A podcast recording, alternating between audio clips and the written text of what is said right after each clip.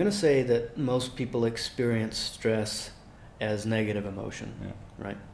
Uh, either the negative emotion makes them feel stressed or they're feeling negative emotions as a result of stress. It doesn't matter. Let's just kind of say that people are aware of stress when they're feeling negative emotion in their life. And there's positive kinds of stress too. We won't get into all that, but, but let's just go there for now. Um, in my book, I call that a point of contrast, right?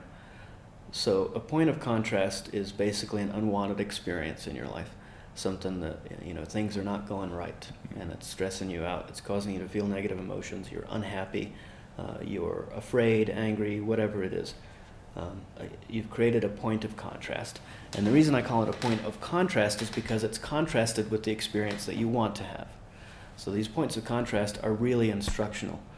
Uh, yeah, uh, if, you, if you think that every experience of life is like uh, the food at some buffet, you've never tried any of the foods before, you've got to try the ones you don't like, and you've got to try the ones you do like, and so on. And, the, and when you figure out the ones you do like, you can get more of those. So these points of contrast help us home in on the life we would really like to have. Uh, so rather than think about stress as something negative or bad, or think about these unwanted experiences as inherently evil, uh, they're not. It's just it's provided you with a point of contrast. You can now clearly say, "I don't want that in my life," and it gets you even closer to what you do want in your life. Uh, Hi, my name is Stewart Alsop, and this is my podcast, Crazy Wisdom, where I interview creative people about how they work with and manage the stress that is inherent in creative work. I look for what's called craft wisdom, wisdom that only people who have, are creating on a daily basis have access to. Oftentimes, these people don't really have the time to write about their insights, so I dig deeply into their worldviews to pull out what's important for the rest of us to understand how we can live more of a creative life. Today, I interviewed Ryan Marchman of the Adjustatorium in Boulder, Colorado. I'm a body worker myself, so to interview another uh, chiropractor who is also a body worker was a real treat for me. Uh, oftentimes, body workers know a lot about stress because people come to them every day for stress, uh, to relieve stress. I was not expecting Ryan to have such deep insights that applied so deeply to my own life as they probably do to other people as well. He says a lot about things like avoiding or unwinding beliefs about poverty consciousness, that type of thinking that gets us stuck in loops and gets us stuck in poverty. Uh, there's a lot of important things to ba- say about what stress means, why it's important in our lives, why it's something that we shouldn't just kind of avoid in blanket, but we should actually engage with and understand why are we experiencing stress? What is the what is the insight that this stress has for us? Uh, he's also got a book out, um, The Principles of Success. I'll link to it in the in anything I, I put on social media. If you like this episode, please find us on uh, iTunes at Crazy Wisdom, uh, and hope you have a great day. Thanks. Welcome to the Crazy Wisdom podcast. Can you introduce yourself? Sure. My name is Dr. Ryan Marchman. I'm at the Adjustatorium in Boulder, Colorado. I teach uh, I teach chiropractic adjusting technique. I teach success principles to healers and body workers. And what are success principles? Oh, the, the, basically what I teach about is success consciousness. Okay. Right. So there, are, um, a big problem I see in the health and healing professions is that healers tend to be helpers, and they they feel as if they should give their services away for free. So a lot of what I teach people to do is uh, build the kind of consciousness that allows them to be successful and abundant while still providing the helpful service for people. Hmm. And what is kind of the major technique that you find yourself sharing, or if there is a technique, or is it more of a framework or mindset? Yeah, it's a framework and a mindset, and it's uh, a lot of it has to do with unwinding the beliefs that surround poverty consciousness, and then instilling the the kind of thoughts and underlying psychological structure that allow for success. Um, the consciousness of abundance is basically said there is more than enough to go around. You know, what you create, you bring into the world. It's not it's not that you're fighting over resources with someone else, and you know, for you to be abundant, you have to take from someone else. That's a falsehood that that I try to dispel. Instead, it's about everything you create. You're bringing more abundance into the world, so we can all be more abundant. Uh, and I think when people make that fundamental shift, they can start to really change the way they do business. Hmm. And why do you find that most healers or uh, people in this profession end up with a poverty mindset? Um, well, there are a lot of reasons why. Uh, some of it is cultural. You know, we're taught from a young age that money is the root of all evil, for example, or we're taught that there's some kind of holiness in poverty. Um, you know that that uh, we're taught that people who try to get money are greedy, and so on. So there's a, there's a lot of shadow around the attainment of wealth, um, and and the other reason is uh, self worth. Mm. So very often healers are people who've been wounded hmm. before, mm-hmm. right? And many of those wounds occur in our self worth also. You know, so people often feel like. Uh, they have to repent and they repent by giving their services away and like i'm a healer i should be helping people you know i shouldn't be asking for anything in return and um, so those are things that have to shift they really have to shift if you're going to be a successful healer because in order to be a successful healer you need to see a lot of people mm-hmm. and in order to see a lot of people you need to have a successful business because if you can't pay your own rent you know how are you supposed to to spend your time helping others one of the biggest things for me with that kind of poverty mindset and not asking money for it is the awkwardness of the conversation itself sure. or the perceived awkwardness of it. What, uh-huh. what, do you think about that, or do you have any tips for me? for you, yeah, yeah. Uh, yeah. Learning to ask for money is a, is a is an important step, and it's uh, it's a symptom, uh-huh. right? So it's not like I can give you a strategy that says this will make you better at asking for money. Whenever you kind of clear up the underlying belief, then then it's no longer uncomfortable. Um, so it's more about removing limiting beliefs as opposed limiting to limiting beliefs. Yeah. That's right. Mm-hmm. Uh, and uh, and it's not about learning how to be a salesman or whatever. Uh, but let's reframe sales a little bit. If you say you were going into uh, Sears or Best Buy or someplace and you really wanted to buy a refrigerator for your new home, but there was no salesman around to sell you one, you'd be really frustrated, uh-huh. right? You want somebody to sell you the thing that you want, mm-hmm. right? uh, and you want to give them money in exchange for it. You know, people uh, that, that's you know whenever you're looking for a service or a product that you need or want, you're happy to be in exchange for it. And uh, healers need to learn that their clients are happy to be in exchange for their service. Um, and once you kind of clear out that and get that backwards thinking turned around, then it just becomes a natural part of the conversation. You know, at the end of the visit, you say, "This is how much it costs. Um, I'll swipe your card here, or you can write me a check, or whatever." And and for the most part, people are happy to do it. Uh-huh. You know, it's just a, it's a natural part of the conversation rather than strategizing a way to manipulate people into giving you money, which is a lot of what sales and marketing is. Mm-hmm. Um, and that's the stuff we react negatively, negatively to, yeah. right? Mm-hmm. So there, in in my book, I write about two planes of working in business. One is the plane of competition, and one is the plane of creation. And I got these ideas ideas from a book from 1910 called The Science of Getting Rich huh. by Wallace Wattles. But uh, he's really brilliant because he elucidates these two planes. And um, the plane of competition is a plane of scarcity, right? That's the one that says that we're in competition with everybody else in the world for a limited number of resources in the world. Um, and it really doesn't hold up to scrutiny. If you really look at what that plane says, you know, there's only a certain amount of stuff, and once everybody has it, that's all that there is. Um, look back a thousand years and uh, think about the amount of wealth and resources that existed in the world a thousand years ago. Just sitting here in my office looking around at the technology and the riches and the uh, you know, beautiful, amazing things that we have access to. Right now, you and I sitting in this room are wealthier than the King of England was in the year 1000, mm-hmm. right? Mm-hmm. So that obviously means that there's more wealth in the world than there was then. Yeah. Mm-hmm. You know, so so the, the plane of competition doesn't bear up to scrutiny. There's not a limited number of resources. We can con- continually bring more and more into the world. We can invent things that didn't exist before. Uh, so that brings us to the plane of creation. When we do business on the plane of creation, where every act of business creates more abundance for everyone involved. Um, but then, uh, whenever we're no longer in the plane of competition, we don't have to engage in those strategies that are intended to manipulate people into giving their money in a, in a way that's like I'm taking away from you, right? Whenever we help people create the life that they want, for example, by furnishing their, their kitchen with a new refrigerator, that's something that they want.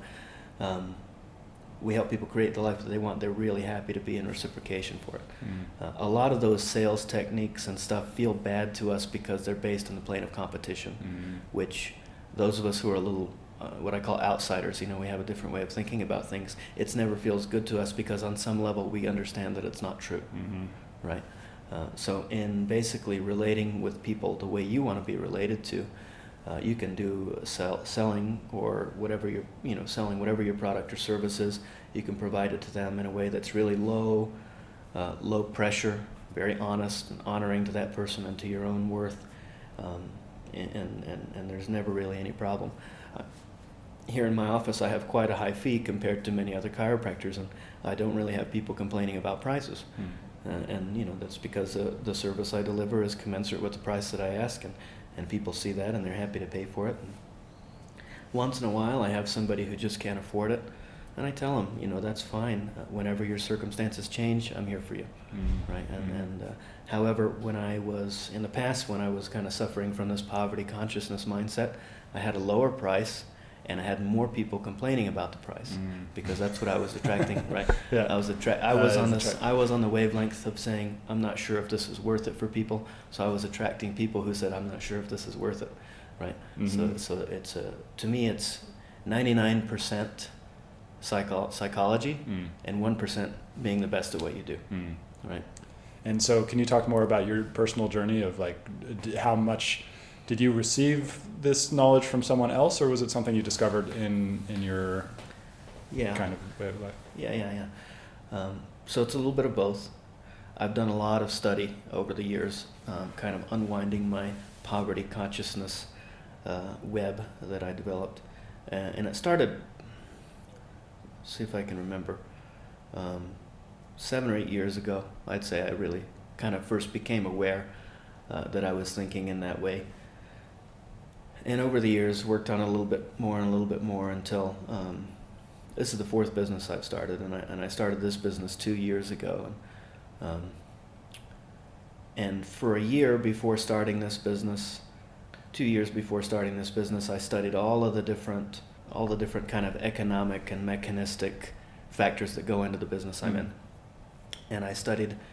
Uh, all the different strategies for getting new clients into this business, and all the different. This is how you open, and this is how you market, and this, and and I was I got to the point where I knew everything there was to know about starting this kind of business. And then, uh, you know, I hired coaches to help me, and coaches, they all said, You're doing everything great, you're doing the right thing, good job, and so on. And, uh, and even though I knew all this stuff, even though I'd studied all this stuff, uh, I hadn't internalized it to the point where uh, it made a real shift in my psychology. So a year into this business, I was almost out of business, Mm. right? Even though I was doing everything right, Mm. and you know I, I was implementing all the strategies you know uh, it wasn't working for me because I was operating on the plane of competition right the strategies I was putting into place were not coming out as an expression of me they were basically my intellect and my ego thinking this is how you run a business this is how we're told we're supposed to do it and so on um, and eventually I gave that up and I really just uh, dove into the principles that I teach now and, and I wrote in my book and, and so on, which uh, took a lot, took a, it was like a leap of faith, Mhm. took a lot of faith. And I had to get to the point where my ego and my intellect had no more strategies left to try Mm. and I could just give up. Mhm. And once I surrendered and gave up, um, then Mhm. within six months of that, um, my business had, had tripled, you know, Mm. uh, and, and, uh, Mm. Were the other businesses were they all chiropractic as well? No. Okay. No, I've been in Uh-huh. several industries. Uh, I was a neuromuscular therapist for five years. I was a I was a nutritional consultant for six years. I taught martial arts for 13 years. I had two different martial arts schools that I started. Uh, so I've been in I've been in business in different fields. I grew up in a family business doing cable television. Uh-huh. Um, you know, so I've been in several different businesses over the years, um, and uh, I always did well, but not that well, Uh-huh. right? Yeah. and, and uh, there was a limiting belief I had around money where I could get as much as I needed, but I couldn't get more than I needed, right? Mm. And that was some, one of those processes that I kind of had to unwind a belief that I'd developed even in childhood. It was a long time ago, and once I unwound that belief, I, I kind of uh, I went from barely breaking even to making two thousand dollars in profit, and then four thousand dollars in profit, and so on. Uh, you know, so that, that's when I really came to understand on a deep level that this was about the psychology. It's not about the mechanics of business. Mm. Although you need the mechanics of business, but that's not what makes you successful. Those are just going through the motions of allowing the, the, the business to come to you. So what what is the role of stress? Actually, so I've got two different ways we can we, we can go, and I'll leave it up to you. So one is kind of what you view stress in this whole process. How did stress help you to figure out what where you are right now? What did it, role did it play? Um, or the other way, uh, which I'm actually losing track of right now. So let's go with stress. Sure. Um, stress has a lot of definitions, so let's define it the way I want to talk about it in this conversation. Um, I'm going to say that most people experience stress as negative emotion, Yeah. right? Uh, and either the negative emotion makes them feel stressed or they're feeling negative emotions as a result of stress. Doesn't matter. Let's just kind of say that people are aware of stress when they're feeling negative emotion in their life. And there's positive kinds of stress too. We won't get into all that, but, but let's just go there for now. Um, in my book, I call that a point of contrast, right?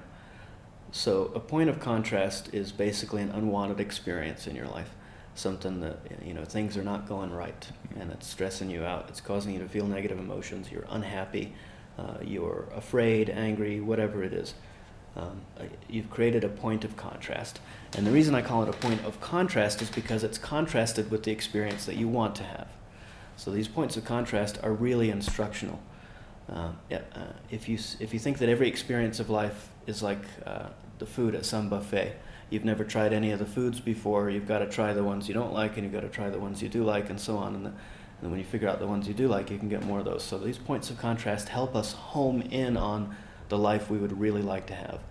Uh, so rather than think about stress as something negative or bad, or think about these unwanted experiences as inherently evil, uh, they're not. It's just it's provided you with a point of contrast. You can now clearly say, I don't want that in my life, and it gets you even closer to what you do want in your life. Mm-hmm. Uh, so I advise people to, as soon as they recognize a point of contrast in their life, something that's stressing them out, something that is uh, Mhm.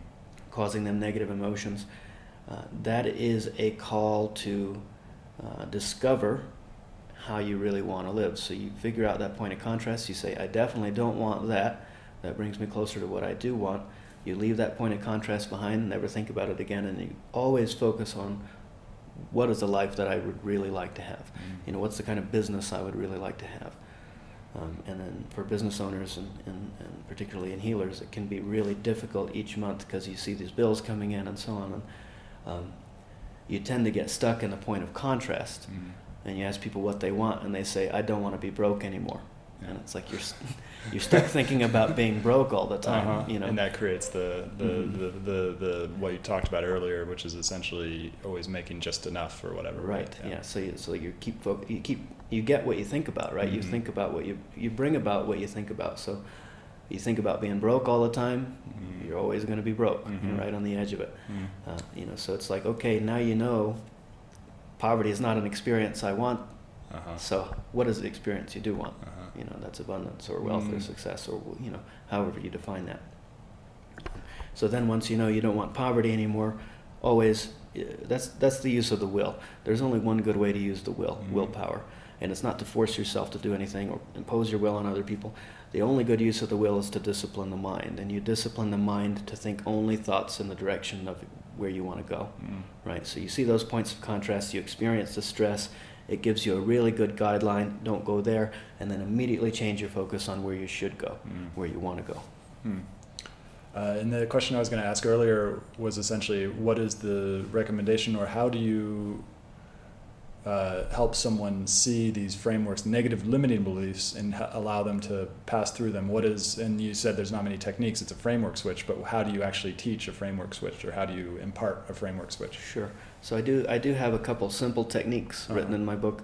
Um, there's not a particular technique that works for everyone. Um, I uh, actually have I've tried many different things, and many different techniques have made me aware of one or two limiting beliefs, Mm. and then uh, I go a little Mhm. deeper, and some other technique makes me aware of a couple more.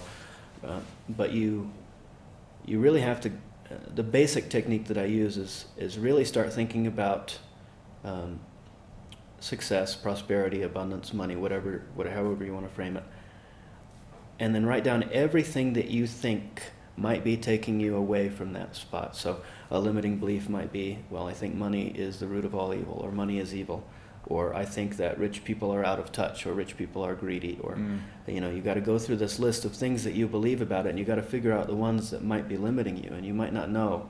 So I have a list in my book that kind of gives people a, a, a starting point to, so they can see. You might think that that belief is virtuous. You might not know that it's a limiting belief. Mm. You know, um, Mm. uh, a lot of people think, for example, that poverty is virtuous because of Gandhi and Mother Teresa and so And on. Jesus. well, Jesus wasn't poor. Did you Uh-huh. know that? I didn't know that. Yeah. Uh, Jesus was a carpenter. He was Uh-huh. a professional man, Ah, and, and a carpenter in, in the year two in the, in the well in the year zero zero two thousand years ago, a carpenter would have been a semi wealthy person. You know, Uh-huh. um, But didn't he? wa- There wasn't a lot of the teachings, and I'm sure there's a lot of uh, difficulty in discerning what he actually taught. But Sure. a lot, wer- weren't a lot of the teachings, "The "Blessed are the poor" uh, or "Blessed are the meek"? Uh, blessed are the yeah, meek. Yeah. Mhm. Mhm. Right, but meek. To be meek, you don't have Mhm. to be in poverty, Mhm. right? You don't have to be suffering to be meek. Mm. Right? Mm. So what is meekness? What? What? Well, it uh, meekness is gentleness, Uh, right? Uh-huh. Right. It's a it's a person who who uh, is soft on the world, right? Someone who isn't harsh and harming others and so on. Mm. Uh, and it's relatively easy to achieve that. Mhm. hmm And you got to understand the contrast of Jesus' day. Um, the oppressive tyranny of the Roman Empire Mm. uh, was what kind of the message was contrasted against at that time. And uh, the ordinary people who didn't want to tyrannize are Mm. the meek, Mm. Right? Mhm. And so that message gets lost in this day and age when we don't have such tyranny. Uh, Mm. you know, we, we do have some, you know, all all hierarchies tend towards tyranny. That's a thing, you know. So there's a certain amount of that, but Mm. but we don't we don't have the same oppressedness that that message was relevant to, right? So we can't really interpret it the same way that it was said. This is something I've been thinking a lot about recently because a lot of people have put authority over things that are older, Mhm. uh, which makes sense in some ways because things that are older have survived for a longer period of time, and so maybe there's something to it. But the other thing to that is that essentially, like you're saying, Jesus was in a completely different context. The lessons that he was talking about were a completely different context than today. And I'm a yoga teacher, and in the yoga world, a lot of people look up to Patanjali and all these other things, all these other people who have great messages. There's, it's undeniable that they have amazing things to say, but they kind of put these things on a pedestal as opposed to other things that are newer or something like that. Sure. Um, and so I wonder about because we're living in such a different age, fundamentally different age right now, with all the things that we deal with, the distraction of technology. All these things are just like Mhm. so different from what people in the past have, have, have, have done. What do you think about that? Or Yeah, I think there is a kind of uh, nostalgia in Uh-huh. what is old. Mm. Uh, I'm a bit of a traditionalist myself. I find myself always at odds with that part of myself because I, uh, I'm an innovator, but I also have that kind of love for tradition, and it came forth when I was doing martial arts and so on, and Mhm. the way I, I do chiropractic, and Mm. and uh, so I've, I've kind of I feel that pull where you want to stay true to what the master taught, but um, you know part of the hero's journey is learning from the father. That's the master, you know, the, the, the tradition that came before, and taking the best of that, and also taking the best of innovation and birthing a new Mm. a new a new kingdom, right? And that's kind of the archetypal hero story from generation to generation.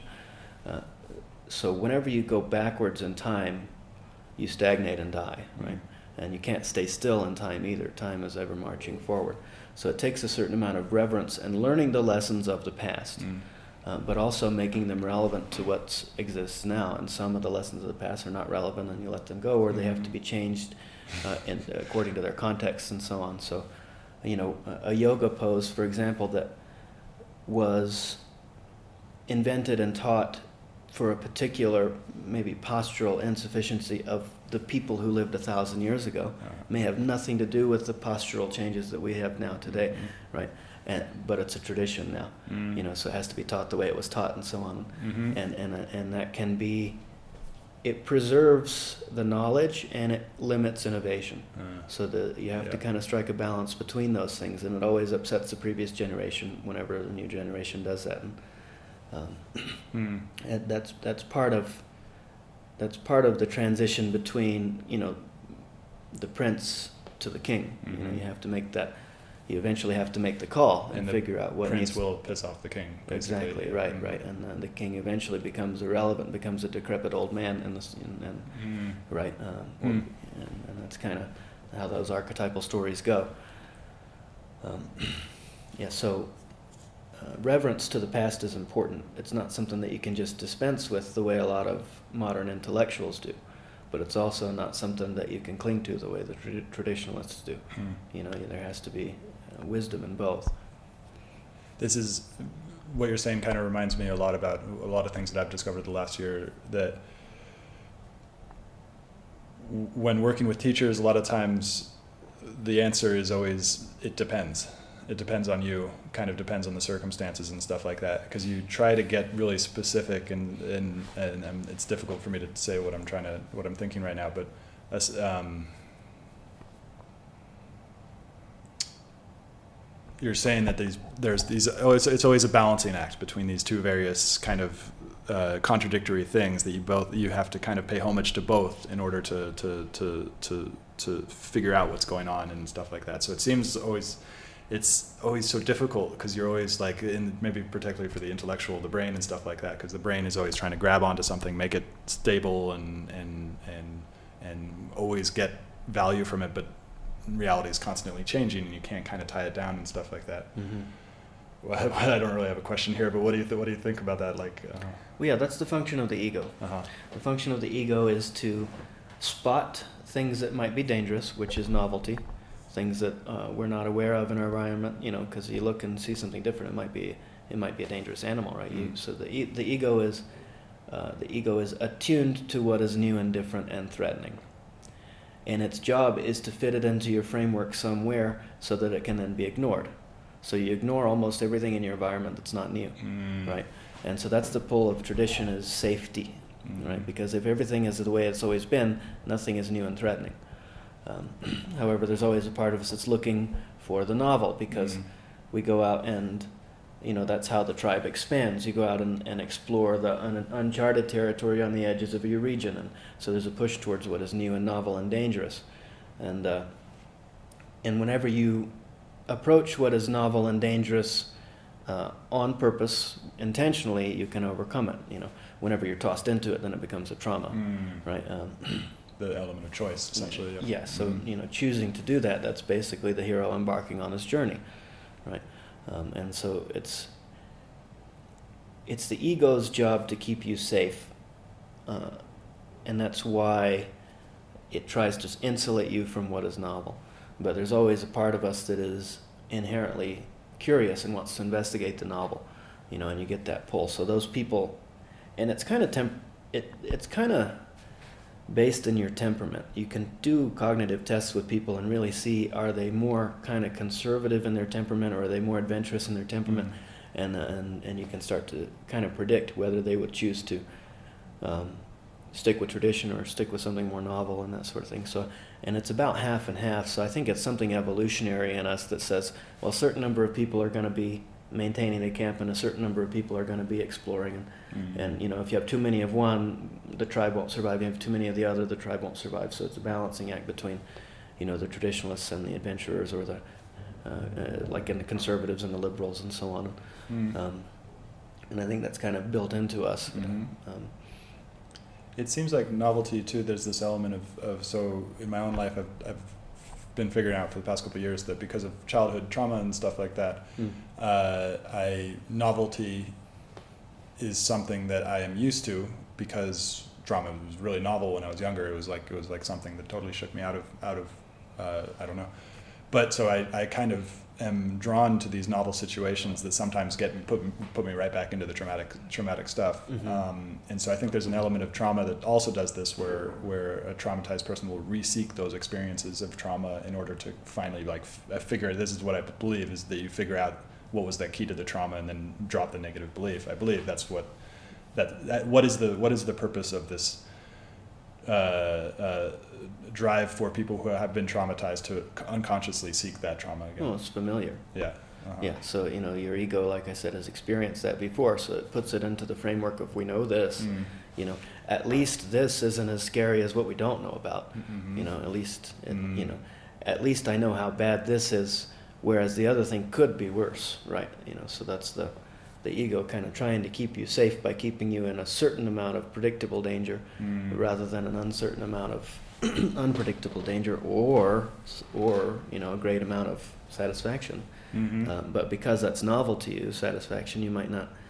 Uh, you know, sometimes the ego will feel safer in a in a in a unhealthy situation Mhm. um, because it just doesn't. The ego always knows what it can lose, but it doesn't necessarily predict what it can gain in a situation.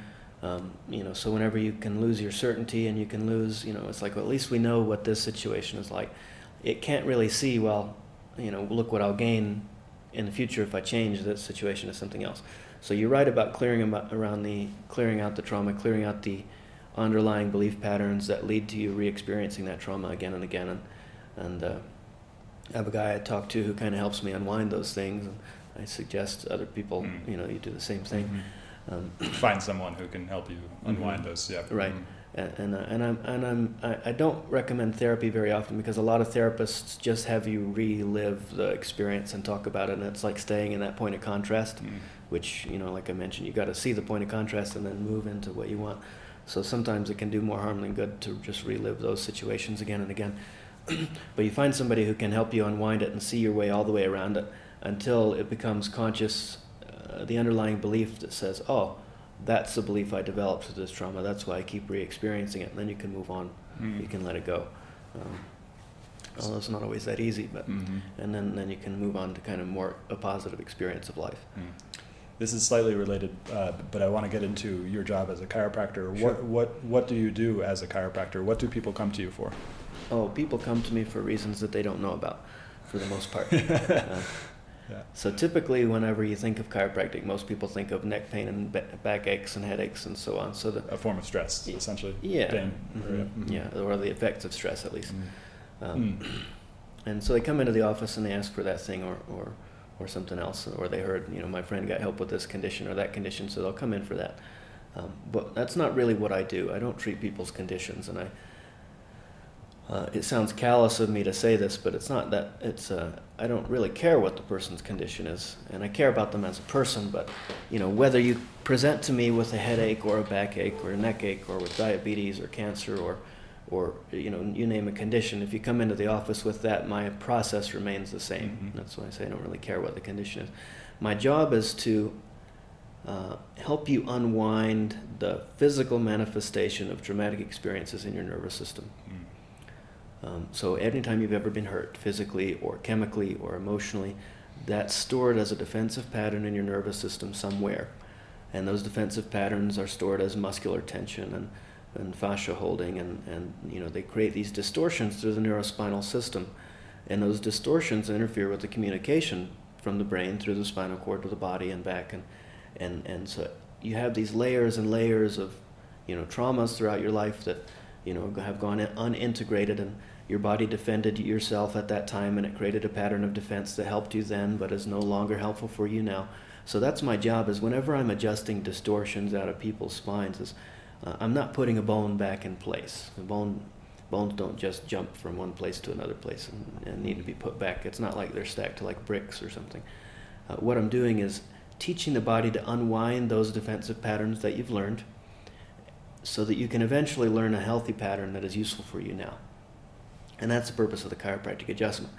Uh, Donnie Epstein says it's a destabilizing force. So you've crystallized into this stable pattern of, of defense, and the adjustment destabilizes that so that you can then re put yourself back together, right? Restabilize in a healthier way. And each time we do an adjustment, we get a little bit closer to that goal. You know, Hmm. little by little, it's like chipping away at a sculpture until eventually the form comes out. And so the, the, the person who has this adjustment on it, do you think there's an element of choice or agency in whether they then go on forward with this new thing or revert back to the same way? Oh yes, Yeah. yes. Uh, people absolutely choose whether they want to let go or hold on Mm. to those patterns. Hmm. Um, I have kind of a non-physical protocol, an intention set so that I don't attract people who are not ready to heal. So the people who come into my office are kind of at that level of courage where they're ready to make changes in their life, and that's not necessarily why they came here. They're not conscious of that, uh, but this really supports the changes they're making in their life as a whole. I don't really attract people into this office who are in a victim mentality or are looking for somebody to save them or heal them or cure them. Uh, it, once in a while, somebody like that comes in, and they usually don't come back a second time. Hmm. You know, the people I attract tend to be the ones who are ready to do the work and, and get some healing done. Um, you know, treating symptoms is not my game. Mhm. So people in here who are just wanting basically me to be an aspirin for them or get them back to doing the negative patterns that got them in crisis in the first place, you know, Uh, I, like I said, I don't tend to attract those people, and, and when I do, they don't tend to stay. Mm. But people absolutely have a choice as to whether or not they can, Mhm. whether or not they want to move forward with a healthier pattern, or whether or not they want to slip back into their old pattern. Mhm. Um, and, and I know from visit to visit, when people's spines are changing, that's a good sign. But if we're if I see the same thing every time they come in, I know we're not making progress, and that's Mhm. not so good. Hmm.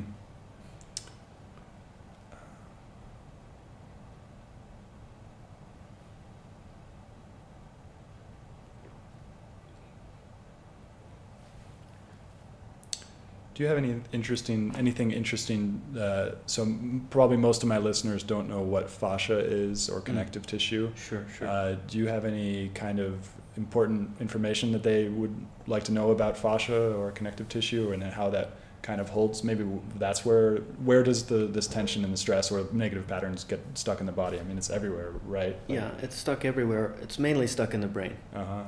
Right? And the, the brain then informs all the muscles how to hold their tension and so on, and then that becomes a pattern that's ingrained in the fascia over time and so on. So the fascia is the connective tissue that permeates every other tissue of the body. It's your basic physical framework. So if if you were to dip the body in a solvent that could dissolve everything except fascia, Mm. and you pulled it out, it would look just like your human body, except it would just be made of uh, connective tissue. So the shape of your liver would still be there, and the shape of your heart would still be there, and just with no heart cells in it, it would just be that framework of connecting tissue. And, and so that's the fascia. It's literally everywhere you are in your body. There's fascia.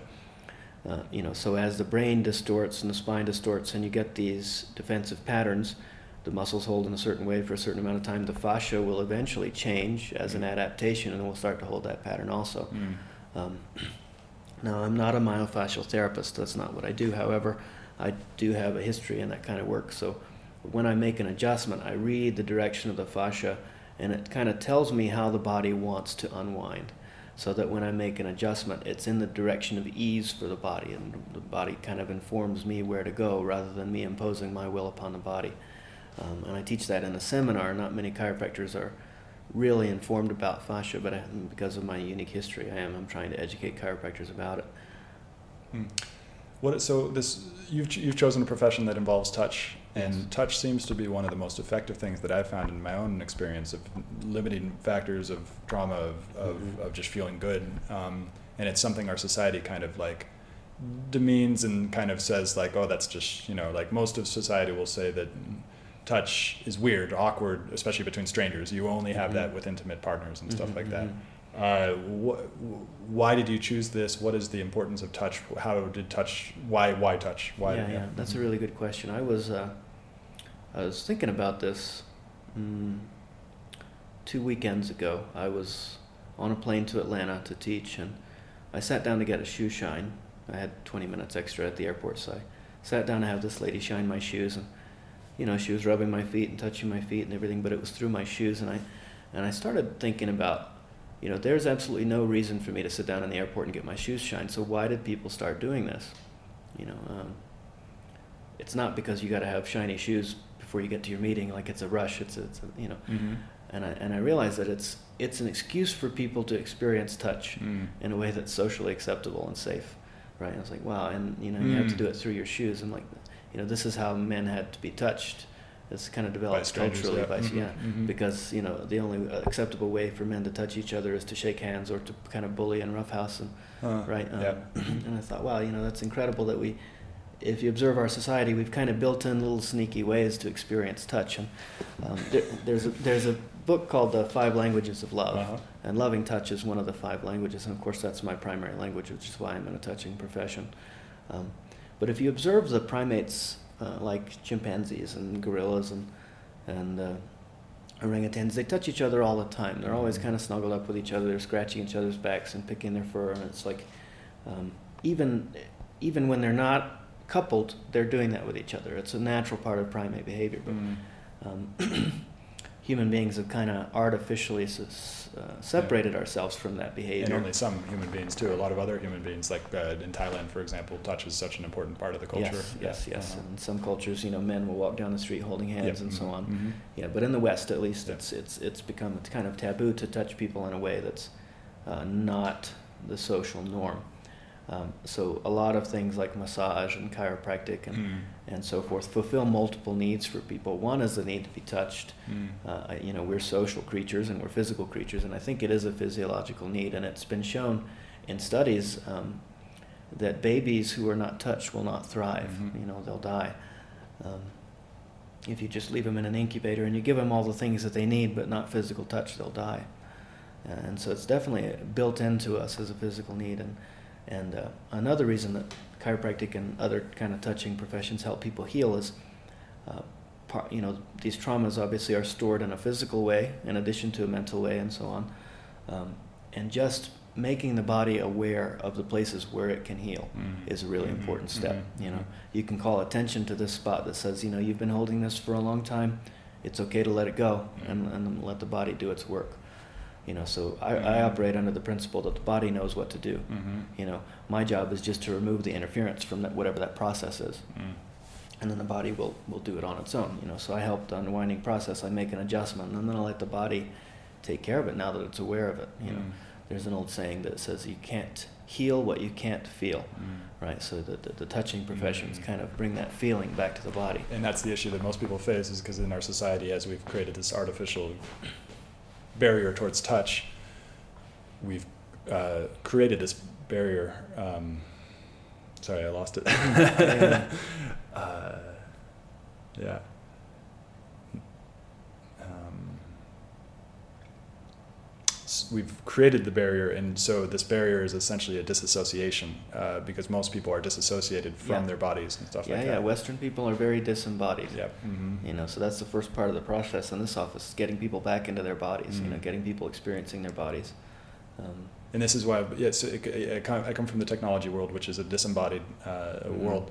My whole family was in it, it caused a lot of trauma, and then now I'm in this. Now I'm spending most of my time thinking about doing and researching massage and kind of entering this world, which most of my family is just like, you know, why? Mhm. Like they don't really get it mhm. but it is i'm finding out that it is one of the most important things we can do as this society continues to become disembodied through technology through its use of technology it's one of the most important things in the world to do Yeah. i think uh, is, is bring people back into their bodies because if you're not in your body you're not making good decisions for either yourself or others around you and because all of us are in bodies not one of us is not in a body Mhm. um, so yeah Yeah. yeah think, yeah Yeah, and uh, that's yeah, that's a really good observation, and and you'll see it coming out in, you know, anything that's re- repressed kind of comes out in ways you didn't expect. Mhm. Carl Jung called that the shadow on a personal level, but you can also see it on a societal level, and so you start seeing the need to be embodied expressed in our Western culture more and more these days. You see things like um, CorePower yoga and uh, various other ways that people can become exercise addicted, and it's like there's there's a need, an underlying need to express some kind of physicality, and it's not being met in a in a healthy and natural way. So it comes out in all sorts of unhealthy ways, like Mm. exercise addiction, for example. Mhm. Whereas you know people are not really allowed to experience emotion through the body, so they'll go to the gym and then they'll wreck their body and to get in- those endorphins in order to feel Yeah, it. yeah. You know, Mhm. and then that's a socially acceptable way to do it, and then they kind of Mm. then they kind of turn themselves off again when they go back home and so on.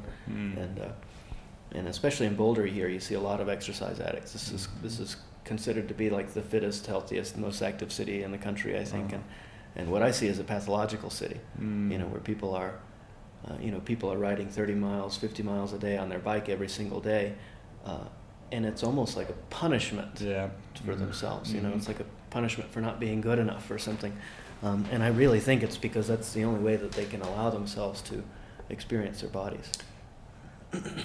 and that's and then, and then they end up getting hip replacements and knee replacements because they have pain in their body from Mhm. doing so much stuff Right, right. um, and then end up and being like oh why is this happening to me this this Yeah. makes no sense why is Yeah, this, i'm exercising because that's the other thing is that we're taught that uh, there's clear clear evidence that exercise is, is very healthy for the body Mhm. but most of the time that doesn't really come with like but that doesn't mean high intensity exercise all the time is the healthy for the body it's like Yeah, it's Yeah. really clear that being sedentary is unhealthy. Yeah. So some level of exercise is really good, and human bodies are kind of naturally predisposed to exercise. So you can see it in children's play, and and as you get older, you kind of stop playing because it's not as socially acceptable. But if you know you are allowed to play, you do play when you're older, and, and you know there's a natural physicality to human life. Um, Mm. uh, however, we live in a in a Western society that's kind of if you're not achieving, you're wasting space, Uh-huh, right? uh-huh. So it's like, well, if I'm going to take the time to play and exercise, I had better be achieving something. I had to be be pushing myself and getting better, and and I got to get a new personal record. And you know, I got to. I rode 30 miles today. I'll ride 40 miles tomorrow, and Mm. and, and it's like there's not really any way that people can excuse themselves to have fun and just kind of relax. Um, Mm. and so things like a traditional practice of yoga or going to get a regular massage, they're kind of out on the fringes where Mhm. people are like, well, that's a little weird, but I'll accept that you're doing it, but it's a little weird. You know? Yeah, yeah, and and a lot of them will do it only as a kind of like a as an achievement as well, or like as a they they uh, particularly I find that if so I think people are more likely to go to a chiropractor rather than a massage because a chiropractor is a doctor, right? Because they're going to somebody who yeah, has yeah. an authority and stuff Mhm. like that. Yeah. Mhm.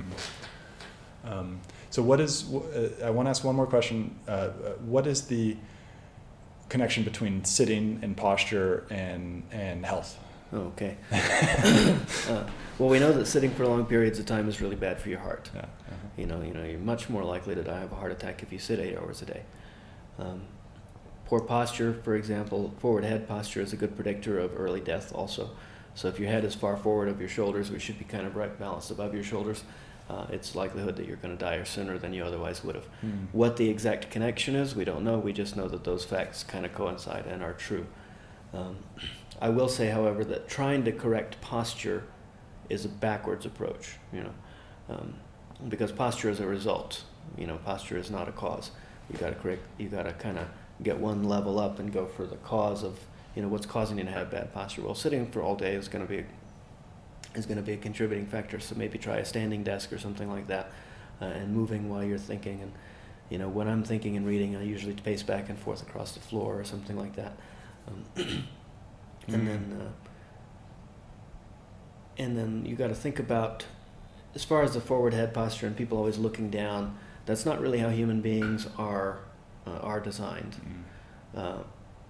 We're designed in such a way that the most efficient way for us to stand is our head on top of our spine, kind of aligned with gravity. And the reason we're designed that way is because it keeps our eyes up towards the horizon. So we can always be on the lookout for predators or for prey, uh, you know, for the next little berry that's, you know, we're very, our eyes are very attuned to colors, you know, for because nutritious things tend to be colorful and, and so on. So, you know, our, our, we're, we're set up so that we can always keep our eyes out on the environment and on the horizon. Uh, however, our modern lifestyle keeps us looking down towards the floor. We're either looking down at a book or a computer, a keyboard, or a screen, or a phone, uh, and that's very, very unnatural. It's very Mhm. artificial. Um, so some people will give postural exercises and try to counteract that, and that only has a certain uh, that Mm. only has a certain amount of effect. What you've really got to do is uh, is uh, reevaluate your lifestyle and figure out as many ways as possible as you can incorporate ways to look up and, and out at the horizon. And you know, so whether that's having a standing desk so that your monitor is at eye level, or or taking breaks throughout the day to get up and walk around and look around and you know spend time looking at the sky, it's really got to be a, life a lifestyle factor Hmm. more than uh, you know look at bad posture, try to correct bad Mhm, posture. That's a very mechanistic approach, and it's not really aligned with the process of, of life. That was that's great. Um, so we've got a couple minutes left. What is the name of your book? Uh, my book is the Pro- uh, the Pocket Guide to Prosperity. Okay. It's not published yet. It'll be published within the next few months. Okay. I'm going through the final editing processes now, and Uh-huh. the traditional publishing process takes a while. So it'll be released first as a an ebook, and then Uh-huh. as a traditional book later down the road, and an audiobook. Uh, yeah, so it's called uh, the Pocket Guide to Prosperity. And um, what is one piece of advice or a book, a good other book to read, or or something you offer to people who are experiencing a lot of stress um, and uh, uh, want to be more creative and just kind of people who are stuck and need to get unstuck? hmm The, be- the best piece of advice I can give to a person is is cultivate gratitude. You know, find gratitude for those points of contrast that are stressing you out. Realize that they're helping point you in the direction you want to go. Find gratitude for the, the, the manifestations of success and abundance you already have. You know, when you're grateful, you get more to be grateful for. So gratitude is always kind of repointing you in the right direction. Hmm.